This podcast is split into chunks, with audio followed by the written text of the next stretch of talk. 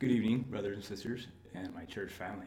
I'm excited this evening to bring you our Thursday's study. Hopefully, you guys have been following along throughout the week as um, each one of us has been bringing you um, the events of the Holy Week and Passover week. Um, starting off with Brandon, and tonight I'll be sharing with you um, the Thursday evening's events um, as we roll into the actual Passover feast as we're talking now, we are literally in the middle of um, that supper dinner that Jesus and his disciples are having. So, as we've gone through this week, you'll have noticed that it's been a roller coaster of events and parables and just a time of Jesus trying to relate to his disciples what he wants them to know before he goes to the cross. Um, last week, Thursday, when we were discussing um, how we would handle um, sharing these studies with you, we were given a list, an itemized list of, of each day of the week and the events that occurred through that week. Um, as I was uh, looking through Thursday's um, categories, I noticed one that said two swords. I thought to myself, two swords? What is two, two swords? I've never, I've never thought of that. You know, I've never, I didn't remember the story. I didn't remember the account of, of two swords. Two swords. Sorry. Um, so the passage that I want to share with you guys this evening is pretty short. It's only four verses, but there's a lot packed into it. So with that, let's take our swords and we're going to turn to um, Luke chapter 22, um, verses 35 through 38. And I'll just read those for us um, as we get going here.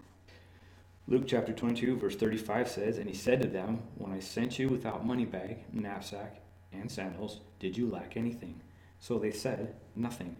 Then he said to them, But now, he who has a money bag, let him take it, and likewise a knapsack. And he who has no sword, let him sell his garment and buy one. For I say to you that this which is written must still be accomplished in me. And he was numbered with the transgressors, for the things concerning me have an end. So they said to him, Look, look here, here are two swords. And he said to them, It is enough. Now, as I read that, I thought to myself, man, there's so much packed into these, um, these four verses. Well, let's see if we can't break them down, um, see where this is practically applicable to us, and then find the hope that lies in this particular moment in history that would otherwise be described as um, a tragic event. So Jesus starts off with telling you, telling the disciples, or asking them this question When I sent you out without your backpack, without your money bag, and without your sandals, um, did you lack anything? And if you guys recall, um, Jesus called the disciples and he said, You know what? You're not going to need your staff. You're not going to need um, an extra jacket. Don't take an extra jacket. And don't bring any money. You're not going to have any need for it. If you look back in Luke chapter 9, um, you'll see the account how they were to just go about going from house to house and letting the, the people provide for them. And if there were any kind of altercations, they were just to move to the next house. And you'll see throughout the account in Scripture, they really didn't have any kind of opposition. Um, there was some small little um, altercations they had with the Pharisees, but really Jesus protected the disciples through this whole entire time. Now, Jesus moves into the next verse and says, But now, right? There's kind of this change in tone. And if you've read the passage, you'll know things are dramatically going to change. Jesus is now telling them, Hey, if you have a money bag, grab it. If you have a jacket, grab it. If you don't have a sword, sell something and buy a sword. So, one thing that I'm thinking in my mind as I'm reading is, is do I is Jesus really telling them that they need to go buy a sword? Why would they need a sword? Uh, we'll read later on. Um, Peter pulls a sword out and cuts the, the, the ear off of a guy, and Jesus reaches down and puts it back on on and heals the man. And Jesus tells him, you know, whoever lives by the sword is also going to die by the sword. So I can't imagine that Jesus was really encouraging the disciples to go buy swords. So, what is he trying to say? You'll notice that what he's talking about here is he's talking about money, which is one type of provision, a jacket, which is another type of provision, and a sword, which is another type of provision, but has a little bit more of a offensive, maybe kind of feel to it. But I think what really Jesus is getting at here, and as you see through the rest of the story, like I keep saying, that things are dramatically going to change. They're going to be faced with some things that are going to be hard to handle. And he's telling them, look, this is not going to be easy. You need to ready yourselves. Get ready. Do what it takes to be able to withstand what's coming at you. Um, next, we read in verse 37 Jesus says, For I say to you that that which is written must still be accomplished in me. And he has and he was numbered with the transgressors, for the things concerning me have an end. Here, Jesus is quoting a, a passage from uh, Isaiah 53. So I'm going to read it real quick. Isaiah 53 12 says, Therefore I will divide him a portion with the great, and he shall divide the spoil with the strong, because he poured out his soul unto death, and he was numbered with the transgressors, and he bore the sin of many, and made intercession for the transgressors. So again, what is Jesus what is Jesus reminding them here? Or what is he trying to tell them? He's saying that look, things are going to change. My time here on earth is coming to an end. And that he's referring back to a prophecy. And another um, thing to remember and to really kind of take to heart and as an encouragement is that Isaiah, you know, prophesied this like 700 years before before Christ. That's a long time. And now it's becoming it's coming true. But nonetheless jesus has come to live among the transgressors which is all of us or was once all of us. Um, and at the same time he was also tried as a transgressor though being innocent. But in that comes the hope that we have grown to um, to love as christians right in that he came and was wrongly accused, lived among us, and was treated as a sinner, crucified as a sinner, being the perfect lamb, or the being, the being the perfect man that he was. That perfect blood shed for us gave us the hope of eternal life, gave us that promised land, if you will, um, just to put it back into the Passover um, context, you know, in that you know, as Jesus or God um, brought the Israelites out of out of bondage in Egypt and brought them to brought them to the promised land. And this is also a time where we see how God does that for us as believers. Through his death on the cross, we are given that hope of eternal life, that promised land.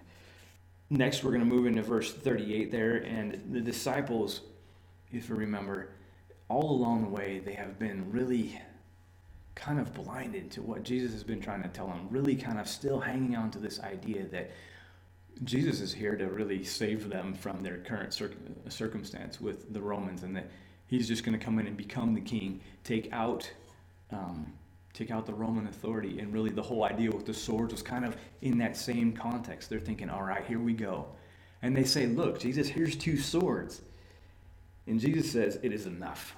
now, we lose a little bit of context here in the English translation. Um, is it enough that there's only two swords for 11 guys? Are 11 guys going to take on the whole Roman uh, Empire with two swords? I think not. Again, we're talking about a metaphor um, of the swords. But at the same time, when Jesus says it is enough, what is he saying there? in translation, what Jesus is actually saying there is that's enough, guys. That's enough of you trying to um, solve this on your with your own explanation, um, and he just kind of leaves it there. It would be like me saying to the boys when they're horsing around, "All right, boys, that's enough. You know, take it easy, stop." Um, so he leaves them kind of there, and that's where I'm kind of going to leave off this portion of our of our reading tonight. But practically speaking, what does that mean for us as believers?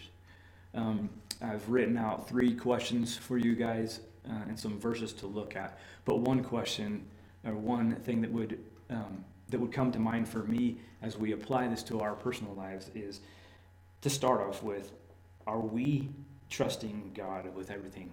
Have we seen, how have we seen God working in our lives? Has God been our provider? Has, um, have we given God the control of our lives? Um, is He the one that's um, directing our every thoughts, our every, um, our every move? Are we giving all of our anxiety to Him? How have we as Christians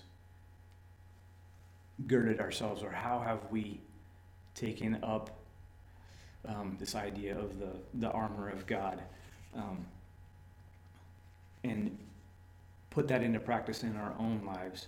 How are we handling this, this present pandemic or this present um, day and age that we're going through?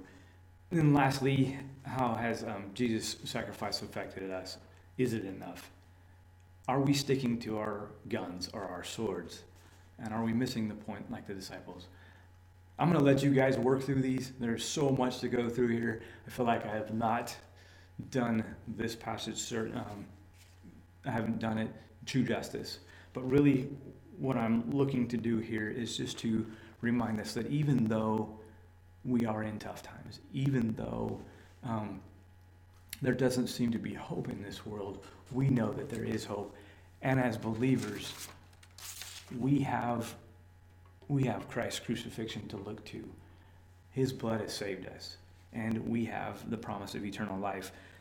One verse I'd like to share with you before we end is John 16 33. He says, These things I have spoken to you, so that in me you may have peace. In the world you have tribulation, but take courage. I have overcome the world. He didn't say I've overcome the things in the world.